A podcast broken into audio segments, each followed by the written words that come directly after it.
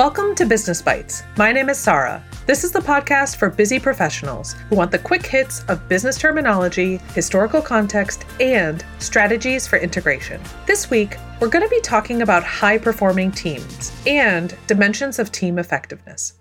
One of the bodies of research that I like to look at the most is Larson and LaFasto's research that was done in 1989. They evaluated 30 high performing teams, including the Boeing 747 team, various teams who went to Mount Everest, the team at IBM who developed the PC, as well as the Challenger Disaster Commission. One of the things that each of these teams had in common as they were looking at the different factors and dimensions of their work is that they had a lot of overlap between seven dimensions of team effectiveness purpose and goals, roles, team processes, team relationships, intergroup relations, problem solving, passion and commitment, and skills and learning. What they took from this work is that they created an assessment of being able to look at team effectiveness from a different lens. In each of these seven areas, they developed statements and questions that really spoke to the core of what makes a team effective. We won't have time in the podcast today for me to read you all 56 of the statements, but I do want to point out some of the key ones that are most influential for me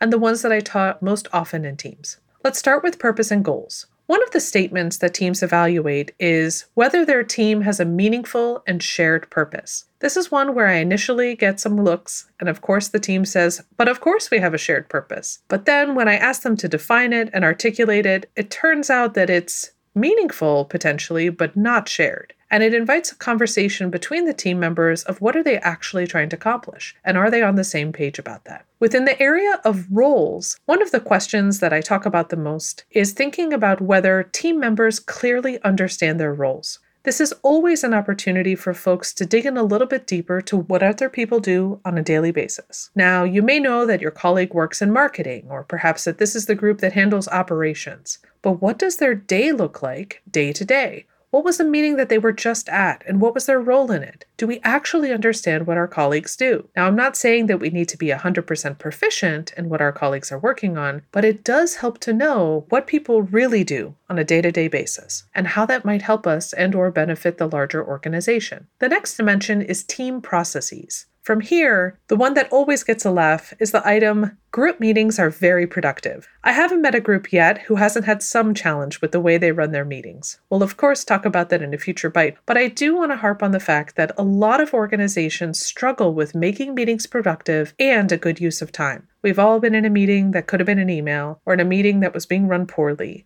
And this is a great opportunity for teams to have honest conversations about their processes and the way that they want to be more effective at work. The next dimension of team relationships is where we start to talk a little bit about communication and trust. The statement that I often have the most dialogue around is communication in our group is open and honest. This one can be a challenging one to start to discuss within a team, especially if trust has been breached in the past. But it's an important conversation to have if the group is going to start to learn to work together and talk to each other about what's going on. The next dimension is intergroup relations. This is where we're thinking about how one intact team works with another team and how their missions are aligned. And so, naturally, the question that we talk about often is the statement the goals of our group support those of other groups.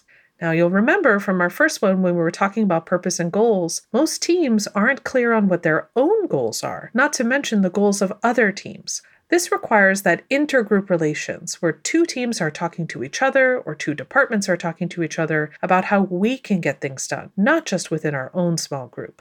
The next dimension focuses on problem solving. And of the various statements, the one that I like to encourage teams to think about is the statement of team members seek and give each other constructive feedback. You'll know from this podcast that feedback is a thing that I think a lot about because it's something that I talk a lot about with groups. It's very hard for a lot of individuals to be able to give each other clear, constructive, and meaningful feedback consistently. And it often comes up best in problem solving. How do we work together better so that we can make things happen? Next area that we focus on in the assessment is passion and commitment. And the statement that keeps coming up again and again is as a team, we work to attract and retain top performers. Now, typically, if I'm doing a facilitation or a training with a group, I'm already talking to the top performers. And they have a lot of ideas about how we can keep talent and or find new talent. But is it something that's feasible for the organization? Are there enough benefits in place? Are there enough variety of projects that people are interested in to be able to keep work interesting and to keep things moving forward, not just for themselves, but for the organization. Most people I interact with really do want to do a good job at work, and thinking about how we attract and retain folks who want to do that as well should be a key priority for the organization. The last dimension of team effectiveness that Larson and LaFasto focused on is skills and learning. And the statement that comes up and that we spend a little bit of time talking on is we as a team view everything, even mistakes, as an opportunity for learning and growth.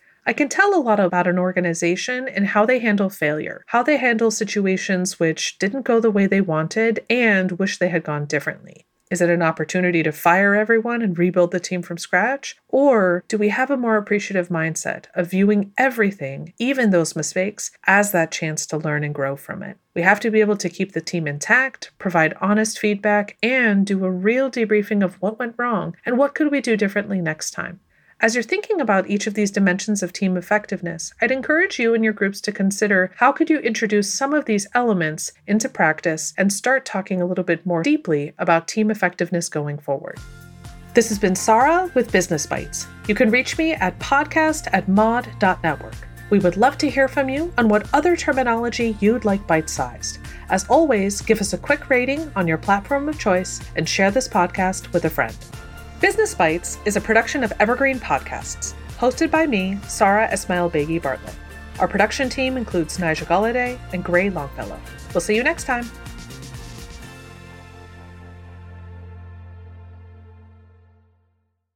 Have you ever found yourself scrolling through financial news and wondering, how does any of this affect me? How can I read a major headline and truly understand what impact that has on not only my portfolio, but my life? Well, our goal on the podcast Inside the Street, hosted by Wall Street analysts at Le Chiffre Partners, is to provide public investors and young professionals with a deeper understanding of the mechanics that drive those major headlines. And what better way to dive into these mechanics than hosting Wall Street analysts themselves to discuss the newest trends in finance firsthand? Well, on our show, we bring you real perspectives from the front line. Hearing these analysts give commentary has made our listeners much more well versed on the financial markets. This approach to discussion allows our listeners to engage in conversation with much more educated opinions and predictions. So be sure to check out our show, Inside the Street, wherever you find your podcasts.